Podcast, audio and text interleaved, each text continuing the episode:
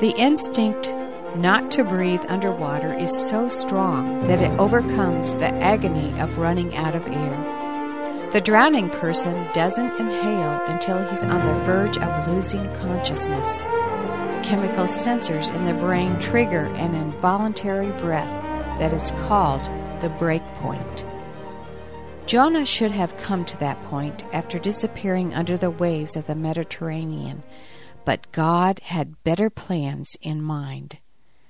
Dave Wyrtzen, our Truth Encounter study leader, opens to Jonah chapter 1 and the plans for redemption, not death. There's nothing more frightening than being in the ocean, in the sea. As you open your Bible this morning to Jonah chapter 1, I wanted you to feel what it would be like to be on the decks of a little Phoenician ship. Not one of these big fishing boats, but a, a little Phoenician ship in Jonah chapter 1, we're introduced to the only prophet who totally disobeyed the word of the Lord. We began the book, and the word of the Lord came to Jonah. And instead of Jonah obeying the Lord and going to Nineveh, he goes down to Joppa, which is on the Mediterranean coastline, and he sails in a boat headed for Spain. That's as far away from Assyria as you can get. But the Lord wasn't through with Jonah. And we begin to find out that the Lord Yahweh, our living God, is a God of creation. And he even used the ocean, he used the Mediterranean Sea, and he hurled a gigantic storm. The storms in the Mediterranean for a little Phoenician ocean going vessel from the time of Jonah, about 800 years before Christ. You can imagine what those sailors were feeling. I want you to enter into that today. I want you to think about being at sea, and I want you to think about the tremendous power of that storm, and your life is threatening, because that's what is happening when it says in verse 4 that the Lord, that's Yahweh, look at Jonah chapter 1, verse 4, the Lord sent a great wind on the sea. The picture here is like the Lord of creation hurls, like you'd hurl a javelin, he hurls this horrible storm at the ship. The sailors begin to respond to this, and these are seasoned sailors. And it says all the sailors were afraid, they were, they were just filled with terror. And they cried out. They cried out, each one of them to their own God. And they threw the cargo into the sea to lighten the ship. But Jonah had gone below the deck. And when he lay down, he fell into, like he was in an, on an anesthetic. He's sleeping in the hold of the ship. The captain went to him and he said, How in the world can you be asleep? I want you to get up and call on your God. Maybe he'll notice us. Maybe he'll understand and see us and do something. And we will not die. We will not perish. Then the sailors said to each other, Come, let us cast lots to find out who in the world is responsible for this horrible calamity. They cast lots. They threw dice, probably white dice and black dice. It was mixed. And if it came up, you know, all black, it meant you were the chosen one, the designated one, or I'm not exactly sure how they do it. It was kind of a yes and no kind of a thing. And they went all around the deckhands of that ship in the midst of this, this raging sea, and suddenly it fell upon Jonah. These are pagan Phoenician sailors. The pagan Phoenician sailors, they asked Jonah, Tell us who's responsible for doing this. Why are we in trouble? What do you do? Where do you come from? And where is your country? From what people are you? Jonah responds, I am a believer. I'm a Hebrew. And I worship the Lord. I worship the Lord God of heaven, who made the sea and the land. This terrified the sailors, and they asked, What have you done? They knew that he was running away from the Lord because he had already told them about it. And the sea was getting rougher and rougher, so they asked him, What should we do to make the sea calm down for us? Pick me up, Jonah said. Throw me overboard into the sea, and it will become calm, because I know that it's my fault that this great storm has come upon you. But instead, the men, the sailors, they did, their best to get back to land, but they could not, for the sea grew even wilder before them. They cried to the Lord, Oh Lord, please do not let us die for taking this man's life. Do not hold us accountable because we're going to have to kill an innocent man. You can feel the heartbreak of these unbelieving sailors. Then they took Jonah, they threw him overboard, and immediately the raging sea grew calm. At this, the men greatly reverenced and feared the Lord. The, uses the word the covenant Lord of Israel. And they offered a sacrifice to the Lord, and they made a vow to him. Now, that didn't happen right on the deck of the ship. They probably either made it to shore, they might even have made it back to Israel and gone up to Jerusalem and offered a sacrifice in the temple in Jerusalem. And the writer wants us to understand that these sailors began to get connected with the living God of creation. I want to talk to you, first of all, about this perfect storm. And I want to talk to you about a, an incredible insight that the book of Jonah has into the dynamic of God's people with unbelieving people, of God's people with those that are unbelievers. How many of you know some people that don't claim to know Jesus Christ as their Savior? Anybody here know some people that don't claim to know Jesus as their Savior? Anybody know some people like that? So you know what I'm talking about, okay? I want you to begin to think, as we're studying the book of Jonah, how do you feel about those people? How does your heart respond to those people?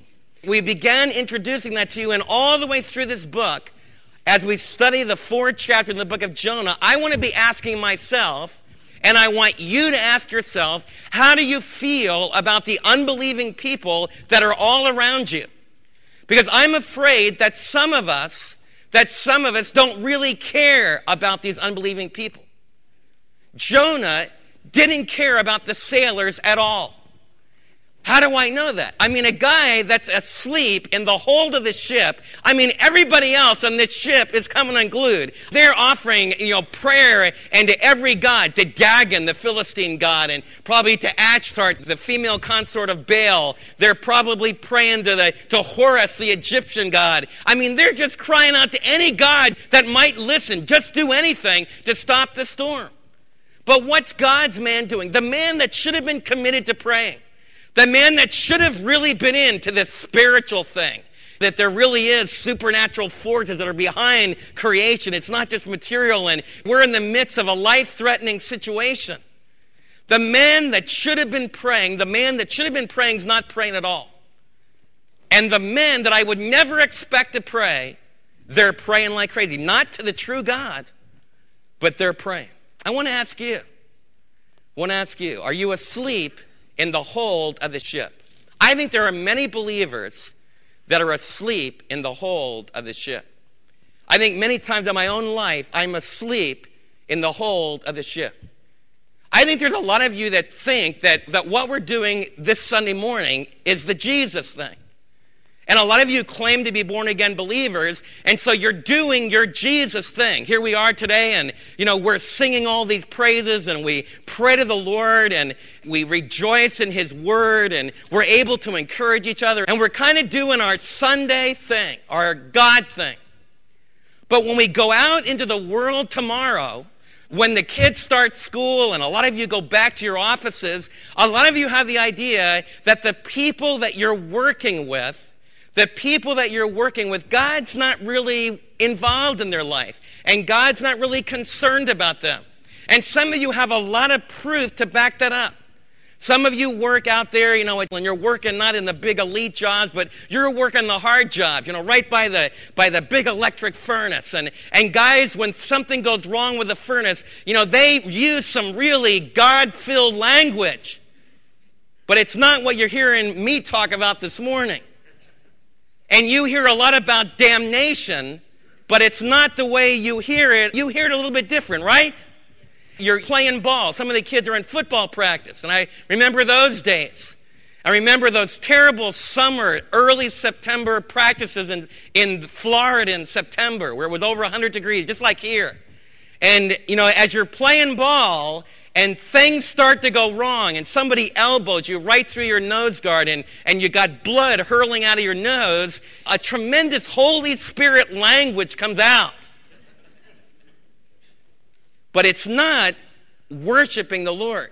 And what I find is that there's a lot of us as believers that start to get turned off by that. And we start being angry about that. And I want you to know that we should be angry against sin. We need to get really upset about sin. But the reason we need to get upset about sin is that sin destroys people. Sin harms their beautiful life. Sin cuts short their life. Sin messes up their relationships with others. Sin blows families apart. Sin is a horrible, terrible thing. And we need to hate what sin does because it's totally against the good plan that God has for us. I believe that it's very easy for us to begin to hate the sailors or that we're just indifferent towards the sailors. Jonah didn't even hate the sailors. He was totally unconcerned about the sailors, and he's sleeping in the bottom of the ship because he's running away from God. And the wondrous thing that hits me in this text is though God's servant was asleep, Yahweh wasn't. Amen? Do you believe that as you go back to school, as you go out into your job, do you believe that there's a covenant loyal? You're just saying, Great is your faithfulness, great is thy faithfulness. How many of you believe that there's a covenant living God today that knows the name of every person in your school? That knows all their background of their family, that knows where they came from, and he knows all their aunts and uncles. He knows every hair that's on their head, and he cares about them. He cares about every single man and woman in your office. Those that curse him, those that never think about him. Do you believe that?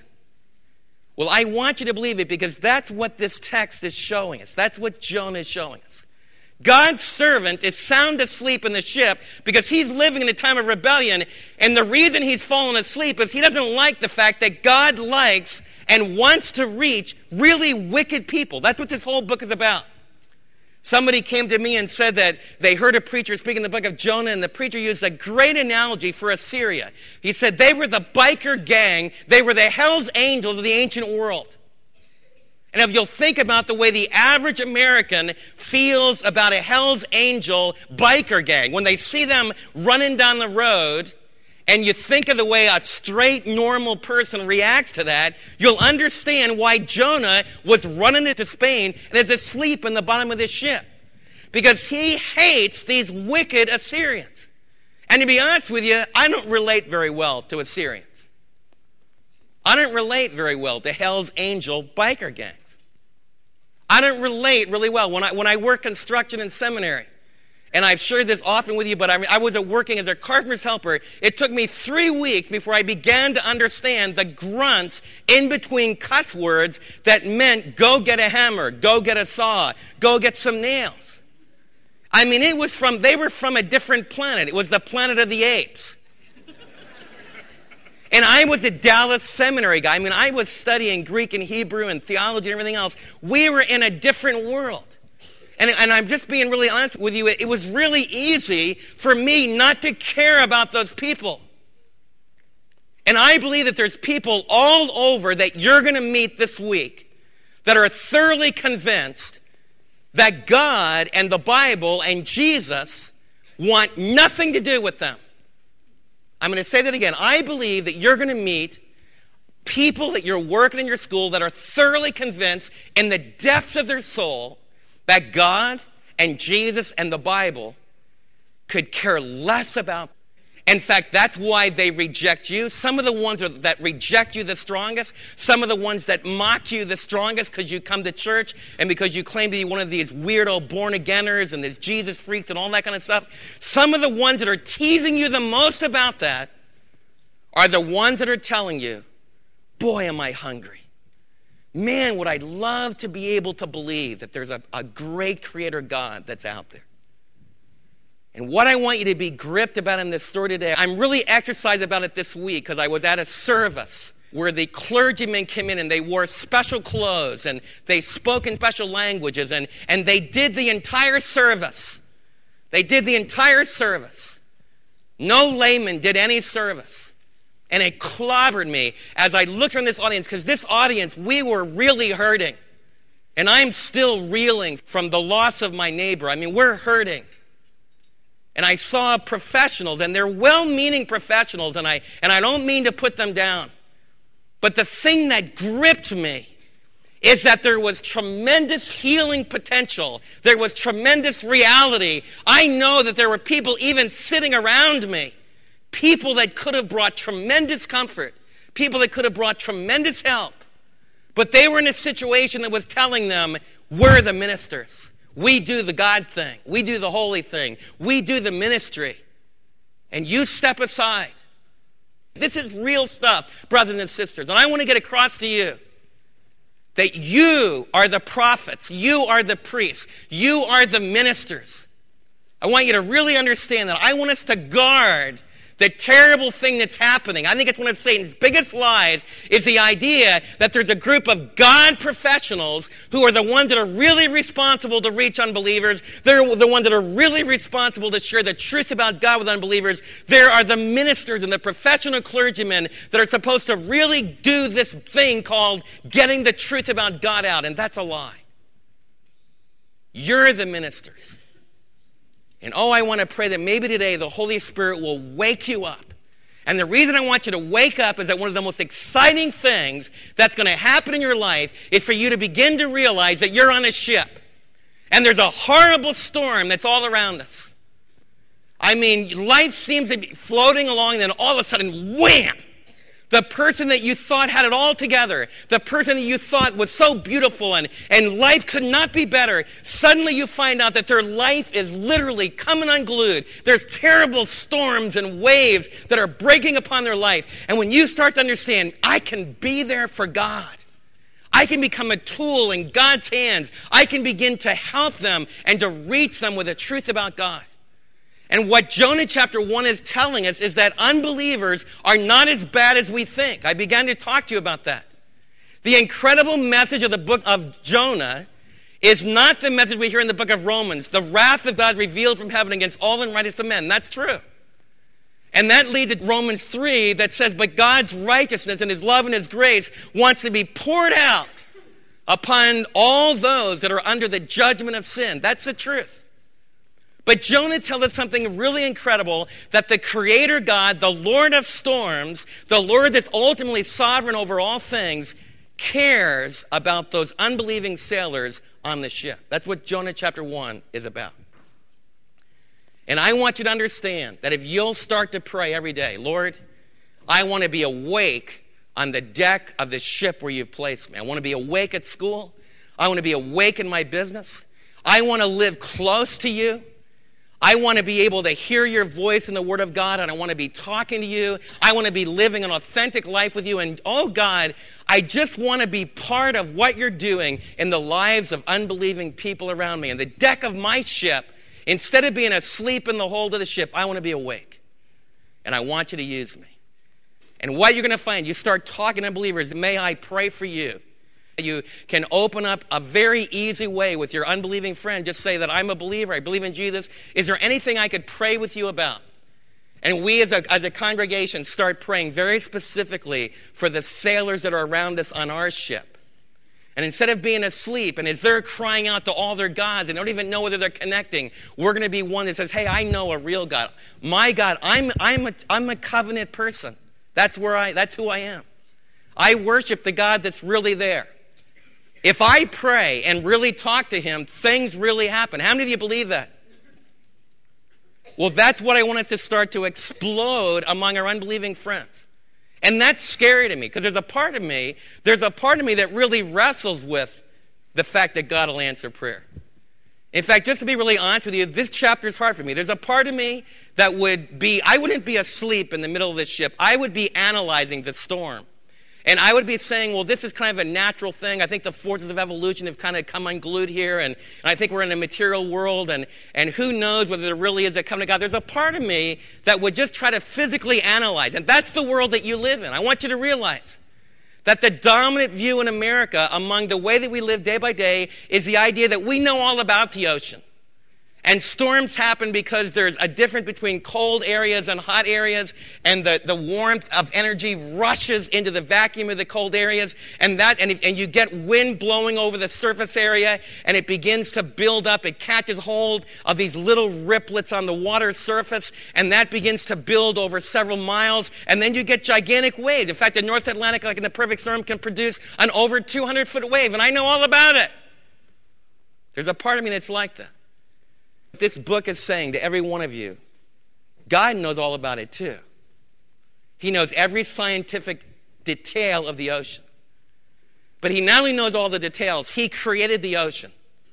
and the ocean obeys him, when he speaks, the ocean gets rough. When he says become, the ocean obeys. And I want to tell you from the bottom of my heart, I believe that. How about you?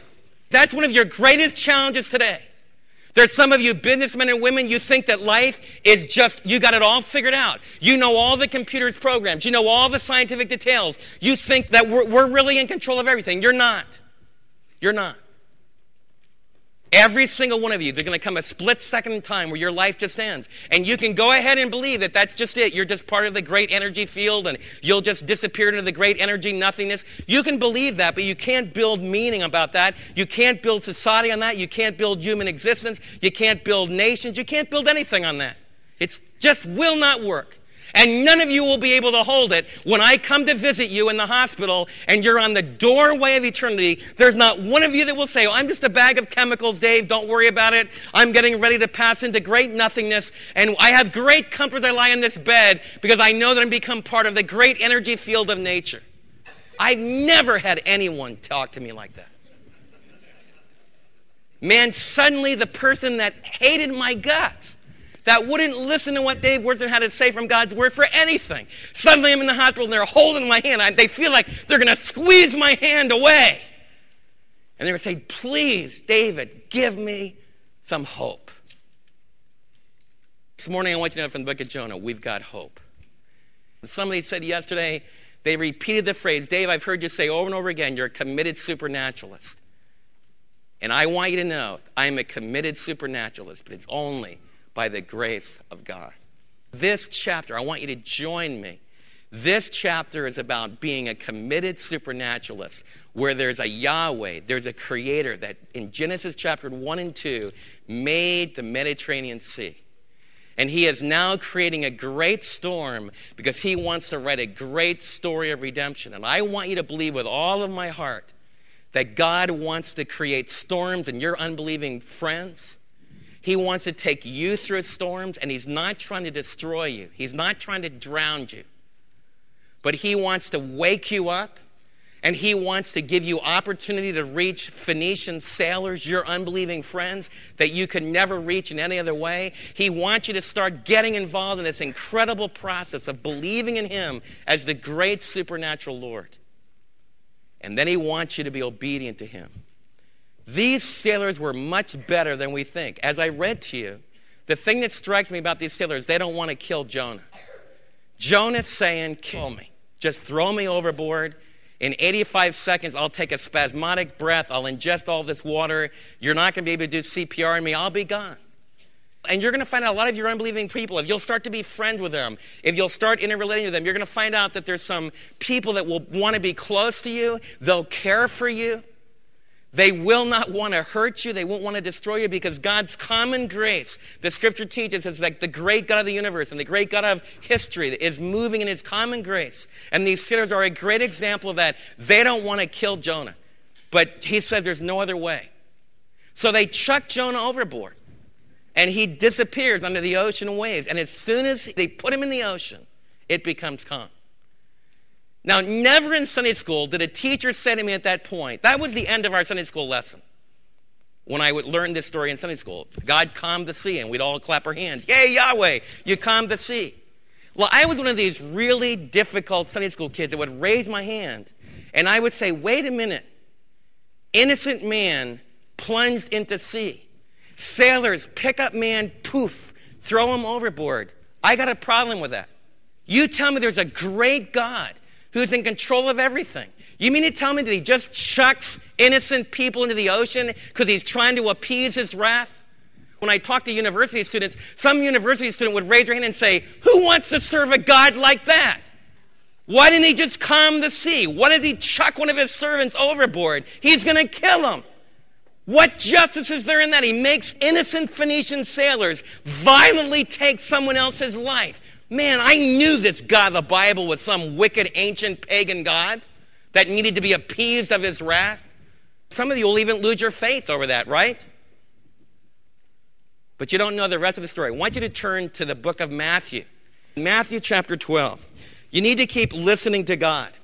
Because when you listen to God, you get the rest of the story. And there's a couple times in the Old Testament where God asked people to do really strange things. One of them is when he told Abraham to sacrifice his son Isaac.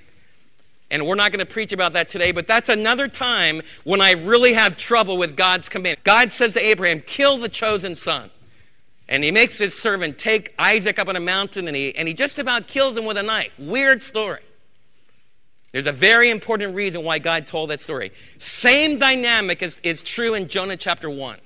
What I'm going to share with you in the next few minutes is why I really trust in Jesus and why I'm really committed supernaturalist because the twist in the story is so great that no human author would ever do this so well and so powerfully and do it in history, not just in the pages of a novel. Jesus is debating things over with his enemies in chapter 12 of Matthew, verse 38. Then some Pharisees those are the Jewish religious teachers, very committed to Judaism, very committed to God's laws. They're come to Jesus. It also says that some teachers of the law, those would be some specialists, probably in this case among the Pharisees, who knew the Old Testament backwards and forwards. So we've got the religious guys that are coming to Jesus. And they've got a very important question. They say, Teacher. They come to Jesus with respect. They say, Rabbi, my teacher, we want to see a miraculous sign from you. What they say is, Where are the God inspectors? We are the ones that go out the land, and when people claim to be doing God things, we examine the God things that they do, and we evaluate whether or not this is really a God thing. Now, the truth of the matter is, is that Jesus did many very incredible God things for these particular religionists. For example, in the book of John, he gives sight to a man that was born blind. You know, just lets him see. And these guys examine him. And they, you know, he comes before him and says, you know, they say, what in the world ever happened to you? He says, I don't even know who it was, but I met this man and he said, you know, you can see. And he says, I don't know anything about him. All that I know is that I used to be blind, but now I see. So the, these religionists that are conducting this Messiah verification, they invite the guy's parents in. And they invite the guy's parents in and they say, Tell us this is a trick. Tell us that our, your son wasn't born blind because nobody ever gets healed of blindness that was born blind. It's never happened. The parents say, We don't have any idea what happened, but we want you to know our son was born blind. We don't want to have anything to do with this, whoever this is, because they were so scared of these religionists, they would throw them out. But even they're testifying to these religionists listen, this man was born blind. When the case ends, the man who was born blind says, you know, all I know is I used to be blind, now I can see. Isn't that a good thing? And he says, I don't know who it is, but it must be a God thing. That's the way John's reasoning goes. These Pharisees and these teachers of the law, God wasn't being mean to them. God did one miracle after another. But what they want to do is they want to come to Jesus, put him on trial, and they say, All right, magician, do a trick. Let us see a trick. Let us see you do a miracle. And God won't do miracles like that because he's the king, he's the great creator. He only does what he wants to do. Very important to remember that. He doesn't jump through hoops for our benefit. And that's why Jesus looks at these men and says, You're not going to get a sign. In other words, you're never going to be able to come to me, demand me to do a magic trick, a miracle trick, so that then you can have your faith totally verified. It's not the way it's going to work. Because I want you to respond from your heart. I'm going to talk to you deep in your heart. The Holy Spirit speaking in your heart, and I want to help you to really understand. But I'm not going to make it so that you're forced to believe in me. That there's just no other way that you can reject me. If you want to reject me, Jesus is saying you can reject me. And I want all of you to know that. And I want you to realize that you talk to your unbelieving friends. If they want to reject God, God will let them walk away. It's one of the incredible wonders of the infinite God of the universe. He wants you to decide in a miracle of his giving love for you to say yes to him. And there's a great miracle in that wondrous interchange. And God does give you the gift of faith. Biblically, we must never take away from the personal dynamic of that interchange where God comes to you and tells the truth to you, but then leaves you space in the wonder of intimacy, in the wonder of relationship, you have to decide. That's why Jesus said, believe on the Lord Jesus Christ and you'll be saved. These Pharisees want to take faith away from the equation. They want to say, We want to see it. We want to see your kingdom right now. And if we see a miraculous, powerful demonstration of your kingdom, then we'll trust you. And Jesus says, I'm not going to do it. I don't work like that. Because your heart is hard. And you're not listening to my still small voice. But even with these hardened religious leaders, who are sometimes the hardest people to reach, Jesus did have a sign for them. And Jesus said, The reason I'm not going to do a sign is because you've already had one of the most powerful signs. Look what he says. A wicked and adulterous generation asked for a sign, this miraculous sign, but none will be given. Because it is enough. They're going to be given one sign. They're going to be given the sign except for the sign of the prophet Jonah. Look at this. Then he says this For as Jonah was three days and three nights in the belly of a huge fish. So the Son of Man will be three days and three nights in the heart of the earth. The men of Nineveh are going to stand up and they're going to judge this generation. They're going to condemn this generation because they repented at the preaching of Jonah. They repented at the preaching of Jonah, and now a greater than Jonah is in your midst. Brothers and sisters, those are some of the most powerful words that you can ever hear. You know what Jesus is saying? Jesus is like the rest of the story. It's like listening to a newscast that says, I want to tell you the rest of the story. Remember the problem that I raised? Great, righteous, pure, holy, just God commands sailors to throw victim into the ocean. Why did he ever do that?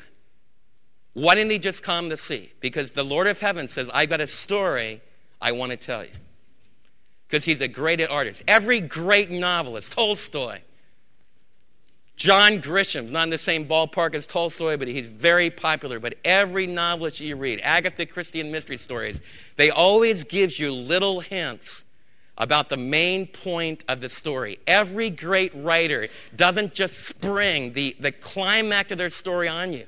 That's very unsatisfying. If you're reading a novel and suddenly the big crisis point comes and you have no preparation for it, there's no reason why it should have happened, you'll throw the book in the trash.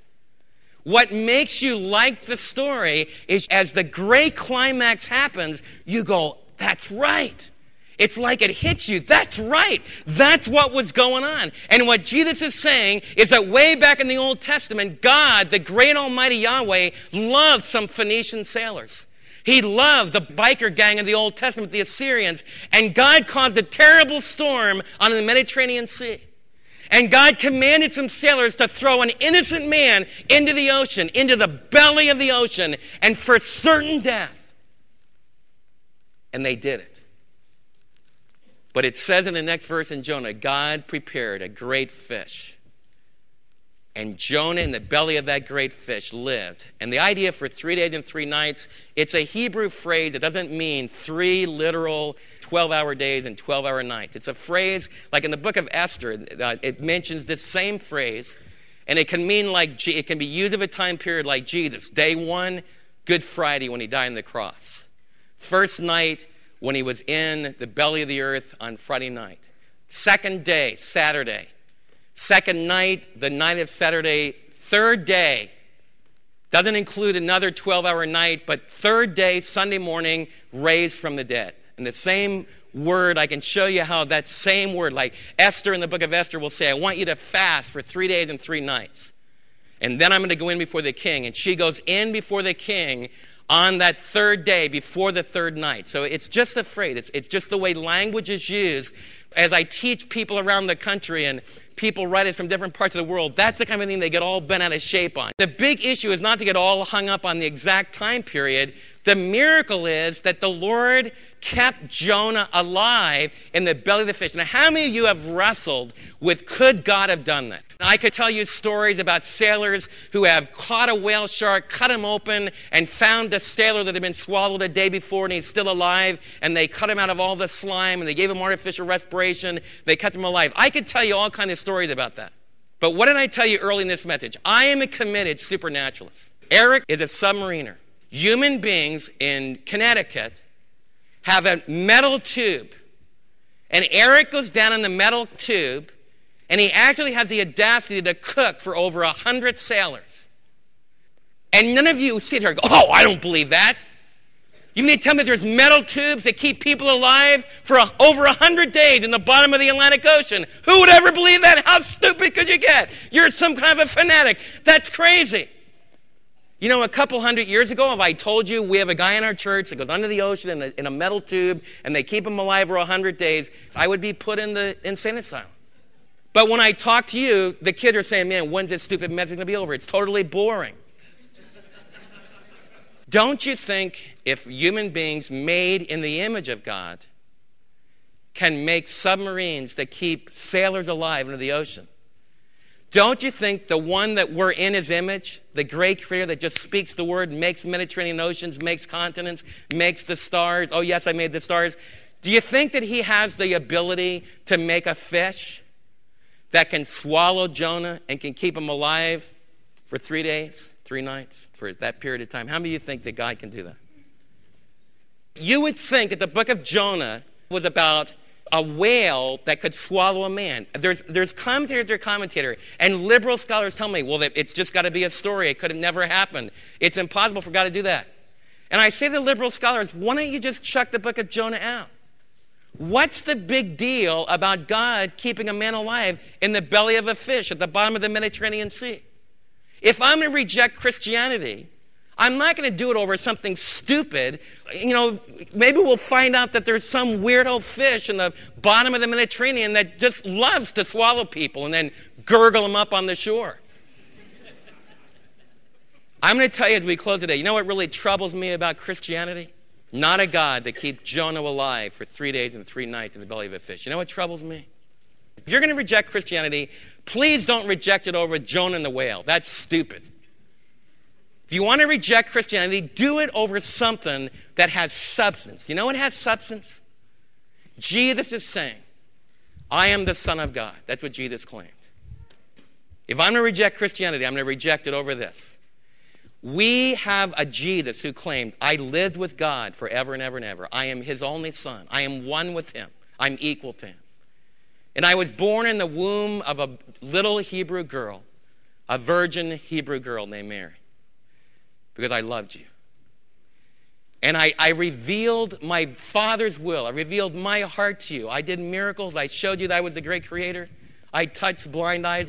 And then Jesus says an incredible thing I'm going to let wicked, evil men, all that you think is evil in the world, pride and power and immorality and injustice, I'm going to let cruel, evil men just take nails and drive them right through my hand, right through my feet and I'm going to hang on a cross. And I'm going to cry out, My God, my God, why have you forsaken me? And all the world's going to become dark. Because I'm going to take your sins upon my body and my life and right inside of me. I'm going to suck in all the judicial punishment that a righteous God should pour out against sin. And I'm going to suck it into my body. And they're going to just take those nails out of my hands. They're going to lower me with a linen cloth. They're going to lower me into a tomb. And Friday night and all day Saturday and all Saturday night, I'm going to lie in the pits of the grave. I'm going to die, really die. If you're going to reject Christianity, you should reject Christianity because it tells the most weird, the most unbelievable story imaginable. God, Son, died for you and for me. That is the, the crisis. It's the, it's the total, incredible, wondrous thing and if I'm going to reject Christianity, I'll reject it over the craziness of believing that if there is this great supernatural almighty creator of the sea, that this great almighty God would love me, a sinner, a wicked rebel against himself, so much that he would die for me. And then if you're going to reject Christianity, don't reject it because the belly, of the fish, got sick and threw Jonah up on the shore, probably of Joppa again, so he could start out again. If you're going to reject Christianity, reject it because of Easter. Reject it because we have a Savior. He didn't get swallowed by a fish, He got swallowed by death. That's the biggest enemy there is. Brothers and sisters, death is the biggest enemy that I wrestle with as a pastor. I have been there over and over and over again. When you're at the room or in a violent accident, death is the biggest enemy there is. It is a vicious, violent, terrible, dark enemy. And it has a grip that is incredibly powerful. I'm not strong enough to stop it, to conquer it. When my dad suddenly, my dad was one of the strongest, most powerful speakers. He had such tremendous hold upon my life. And I saw death grab a hold of my dad and with pneumonia just squeeze life out of him. And I saw him stop breathing and he was gone. Death is a terrible thing and it's not pretty and beautiful music doesn't play. It is a vicious curse. If you're going to reject Christianity, you should reject it over this. Because Jesus said, just as Jonah was three days and three nights in the belly of the fish, and then he came back to life again, I am going to be in the grave for three days and three nights. And I'm going to be the conqueror of death. And Jesus rose again from the dead. And the reason God had some unbelieving sailors that in the storm of the Mediterranean threw an innocent man in the water is that the great novelist of heaven was saying. One day, the creator of all the oceans is going to see all of humanity just tr- in troubled sea. And he's going to take his servant, the ultimate prophet, the ultimate man of God, he's going to chuck him into death. And death is going to grab a hold of his precious son. And on the third day, his son is going to rise again from the dead to live forever and ever and ever. If you're going to reject Christianity, that is the miracle that should turn you off about Christianity. But if you'll listen to the God that's really there, you won't reject Christianity because of that. You'll just get down on your knees and say, Oh, God, I want that Jesus to come and live inside of me because I know one day I'm going to get swallowed by death. That's what squeezes hope away and it makes despair and it causes all of human life to become meaningless. And I want the Savior that can conquer death to grab a hold of my life. I want him to come and live inside of me. And as soon as you make that decision, you'll be free, you'll be forgiven. And the storms of your life, whatever they might be, can become calm. Because the God of the universe cares for Phoenician sailors, He cares for Jonah, He cares for your friend, and He cares for you. If you've never trusted Christ like that, right where you're sitting, what I want you to know is that what the story of Jonah, the story of the Bible, is not about joining any church. It's not about getting religious. It is about coming to a moment of decision in your life where you choose to just believe that God, your loving Father, hurled his Son into death for you. He took the penalty for your sins. He wanted to calm the terrible storm of wickedness and evil and separation from God. And when Jesus rose again from the dead, he comes to you today and says, If you'll just invite me to live in your life, if you'll trust me, if you'll turn away from your dependence upon yourself and you're living for rebellion, if you'll just turn around and let my son come to live inside of you, and if you'll turn towards me, then I'll send my son to live inside you forever and ever. That's what it really means to receive Jesus. The big miracle is not that God can keep a man in, alive in the belly of a fish. The big miracle is whether or not you believe that he can cause his son to rise again from the dead and leave the tomb behind forever and ever. It's the whole bottom line. I just beg of you, my brother and sister, if you have never, never come to that moment in your life where it wasn't just a, a Sunday morning creed, it wasn't just something you were born learning about, it wasn't just something you recited in the Apostles' Creed. If you have never come to that moment where you've made your confidence that Jesus died on the cross for your sins and that he rose again, if you've never come to that moment in your life where you have personally trusted in Jesus, in the quietness of your heart, do it now. Just say, Dear Lord Jesus, I do believe that you died.